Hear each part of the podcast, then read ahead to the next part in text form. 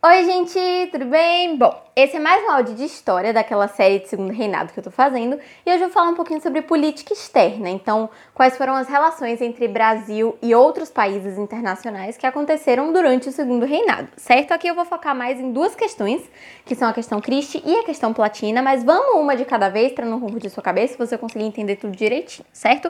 Vou começar pela questão Christie porque eu acho que na sua cabeça é o contexto que tá mais fresco que você vai entender melhor se você ouvir os áudios anteriores, né?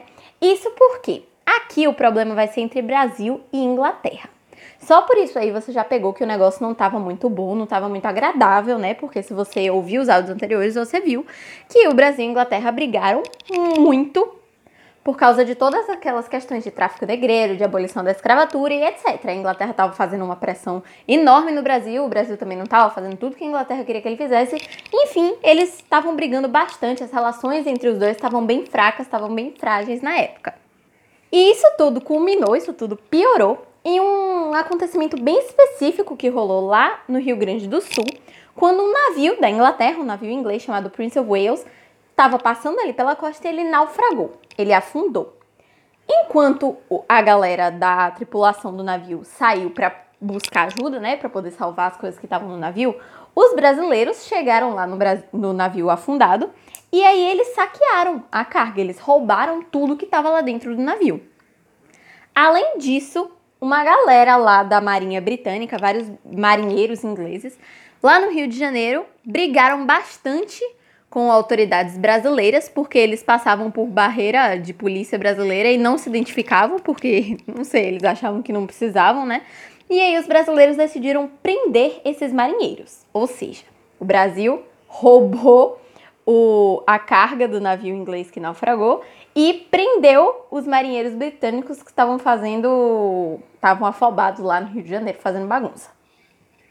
E aí, um cara chamado William Christie, que era o chefe da missão diplomática britânica no Brasil, então era o cara que meio que controlava as relações entre Inglaterra e Brasil do lado da Inglaterra, decidiu que o governo de Dom Pedro II, né, que o, o imperador era culpado por tudo que tinha acontecido. Então, que ele era culpado pelo naufrágio, era culpado pelo saqueamento, era culpado pelo, pela prisão, que a culpa era toda, toda dele e ele tinha que lidar com isso.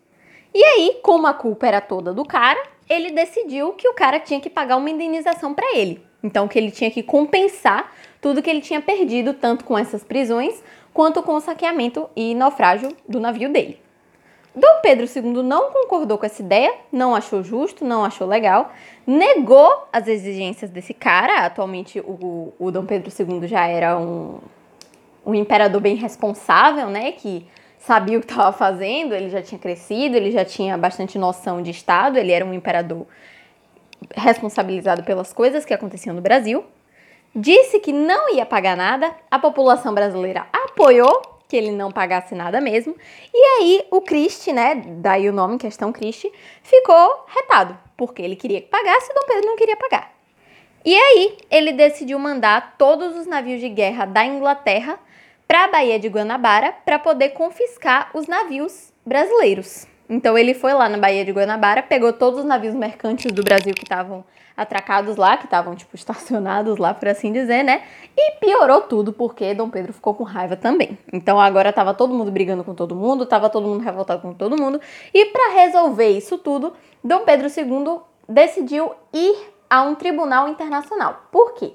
Aqueles dois ali não iam se resolver, eles iam continuar brigando. Então ele queria ir em uma autoridade que visse a questão de fora e decidisse o que, que devia ser feito de um jeito mais imparcial, certo? E um país que era bem imparcial nessa história era a Bélgica. Ele foi lá, foi no rei da Bélgica e aí entregou o problema para ele, tipo briga de irmão que entrega o problema para mãe, entregou o problema para ele e aí ele falou o que, que ele achava que devia acontecer, né? Ele mediou a situação e o Dom Pedro aceitou, meio que aceitou que o Brasil não ia ganhar aquela. O que ficou decidido foi: Dom Pedro ia pagar o valor que o Cristi pediu, né? Ia pagar a indenização. Só que o Cristi tinha que pedir desculpas para o Brasil pela conduta dele, né? Ou então a Inglaterra tinha que pedir desculpas para o Brasil pela conduta do Cristi. Mas isso não foi suficiente para a Inglaterra. A Inglaterra não gostou dessa ideia também. E aí ela não aceitou. Ela não queria pedir desculpa, e aí as relações diplomáticas entre os dois foram rompidas. Não tem mais negócios, não tem mais relações entre Brasil e Inglaterra. Depois de um tempão, esse Tribunal Internacional lá do rei da Bélgica até falou que o Brasil ganhou, obrigou a Inglaterra a se desculpar, a Inglaterra se desculpou, mas a besteira já tinha acontecido, não ia mais adiantar, então as relações continuaram partidas mesmo. E aí agora a gente parte para a questão platina, que foi um problema que aconteceu ali na região da bacia do Rio da Prata, aqui na América do Sul, certo?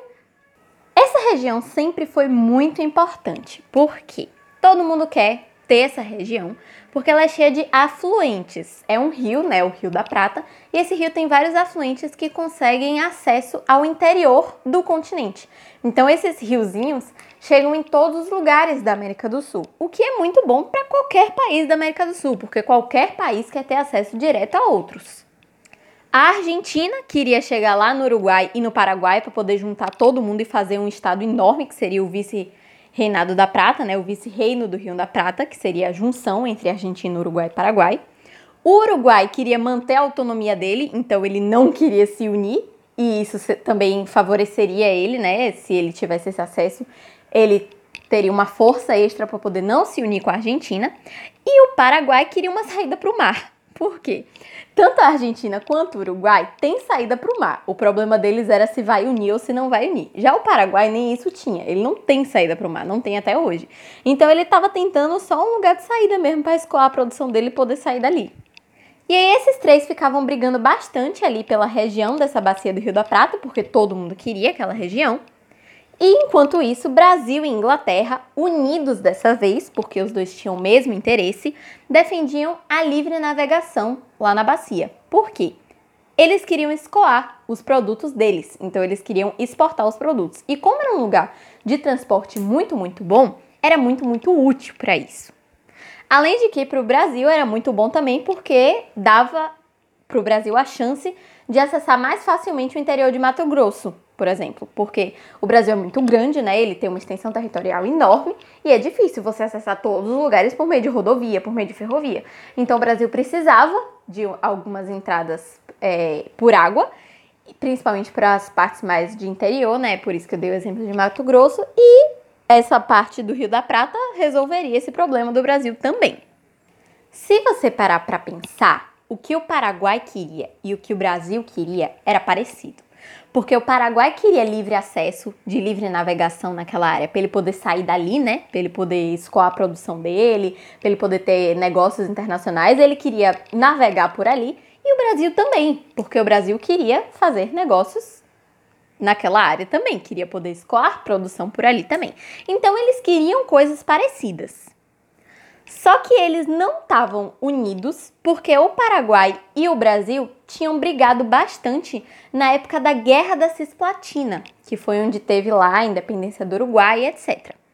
Então esses dois países não se davam muito bem, ele, a, as relações ali não funcionavam direito. E tudo isso piorou bastante com a Guerra do Prata. Agora calma, o que foi a Guerra do Prata?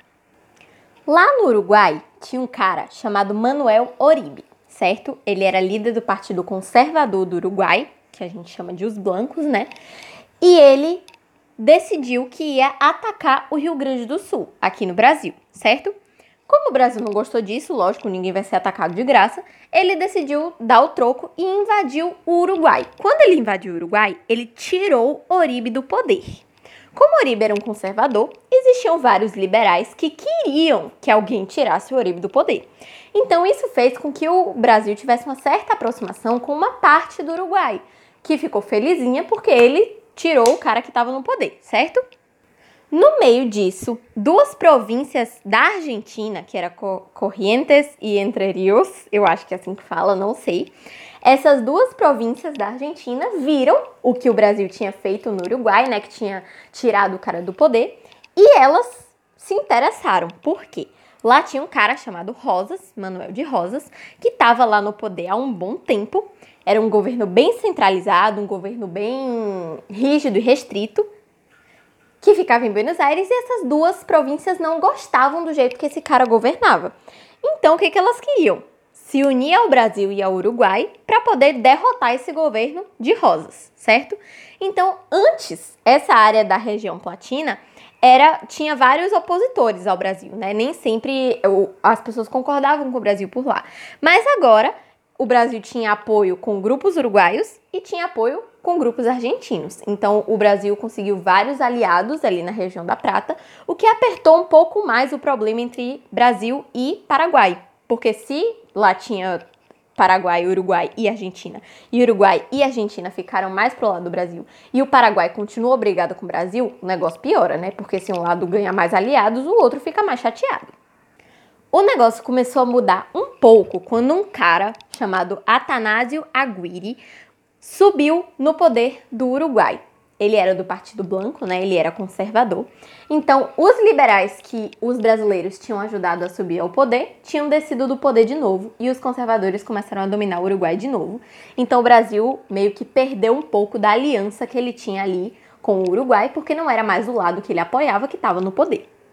Esse cara que subiu ao poder, né, esse cara conservador, fez um acordo com um cara chamado Solano Lopes, que era um ditador paraguaio, então ele estava lá no, gover no governo do Paraguai, certo? Ele tinha o poder do Paraguai. E esse acordo dizia que o Paraguai podia fazer comércios tranquilamente ali pelo Rio da Prata. Então, que ele podia navegar e transportar, escoar a produção dele tranquilamente ali pelo Rio da Prata, que no fundo, no fundo, era o que o Paraguai queria desde o início. Quando ele conseguiu isso, o cara do Paraguai pensou: pô, eu consegui basicamente o que eu queria. Eu posso sonhar um pouco mais alto agora. E aí ele passou a querer um negócio muito mais ousado, por assim dizer, do que simplesmente navegar. Ele queria pegar o Uruguai e aquelas duas províncias argentinas que eu te falei, de Corrientes e Entre Rios, para poder formar um país só, que seria o Paraguai maior. Então ele queria aumentar o território dele, pegando uma parte da Argentina e pegando o Uruguai. E como ele não ia deixar o Brasil quieto no meio disso tudo, né, já que ele tinha bastante problema com o Brasil, ele também queria uma área lá no sul de Mato Grosso que ele não dizia que ele não tinha certeza se o Brasil devia mesmo ter, se é, era mesmo direito do Brasil. Dá para perceber que o negócio está se desenvolvendo bastante, né, que a briga está aumentando bastante aqui nessa área, principalmente entre Paraguai e Brasil. Isso fez com que o cenário histórico voltasse um pouquinho. Lembra que lá no início eu te falei que o Uruguai, que estava com o Partido Conservador no poder, invadiu o Brasil. E aí o Brasil devolveu na mesma moeda e depois o cara conservador? Então, agora o conservador está no poder de novo no Uruguai. Não é que eu te falei ali que ele voltou ao poder com a Guirre. Como estava no poder de novo, ele decidiu invadir o Rio Grande do Sul de novo, igual ele tinha feito da primeira vez. E aí, o Brasil, o Brasil decidiu invadir o Uruguai de novo, igual ele tinha feito da primeira vez, e derrubar o Aguirre, que era o conservador, de novo, igual ele tinha feito da primeira vez. Então, eles fizeram a mesma coisa, certo? O Uruguai invadiu o Rio Grande do Sul, o Brasil foi lá e tirou o conservador que estava no poder do Uruguai. E aí, dessa vez, quem o Brasil colocou lá no poder do Uruguai foi um cara chamado Venâncio Flores, que era do Partido Colorado, que era o Partido Liberal do Uruguai, e que apoiava bem mais o Império Brasileiro do que o Partido Blanco Conservador, que era o que estava brigando com o Brasil desde o início. Então, onde é que a gente está agora? O Paraguai e o Brasil estão se estranhando, não está um negócio muito satisfeito, né? O Paraguai, oh, não, o Brasil e o Uruguai estão amiguinhos, porque tem o cara que o Brasil colocou no poder do, no Uruguai, que continua lá no poder. E a Argentina, no momento, está meio que de stand-by, esperando o que vai acontecer. Mas está relativamente mais próxima do Brasil por causa daquelas províncias que eu te falei que queriam que o Brasil tirasse o ditador delas também. E é aqui que entra a Guerra do Paraguai, que é assunto para o próximo áudio, tá certo? Um beijo, tchau!